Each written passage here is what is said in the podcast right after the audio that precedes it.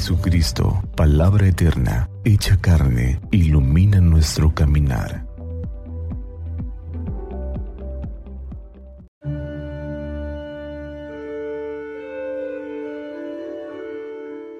Viernes 16 de diciembre.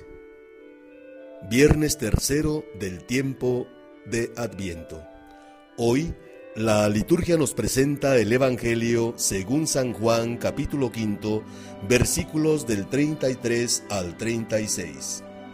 En aquel tiempo, Jesús dijo a los judíos, Ustedes enviaron mensajeros a Juan el Bautista y él dio testimonio de la verdad.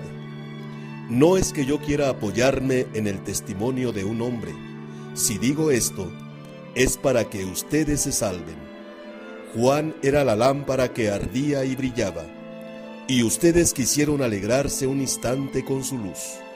Pero yo tengo un testimonio mejor que el de Juan.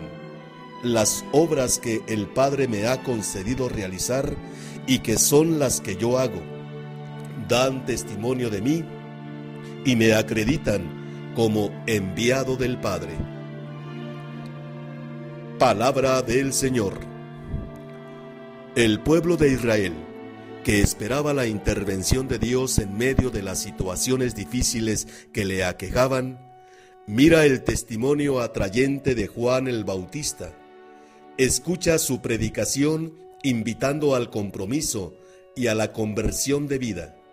Se presenta como la voz que anuncia la llegada de la palabra hecha carne y se alegra por la promesa de la venida del Salvador. Él vendrá a poner orden en el mundo. Él traerá la paz a las naciones.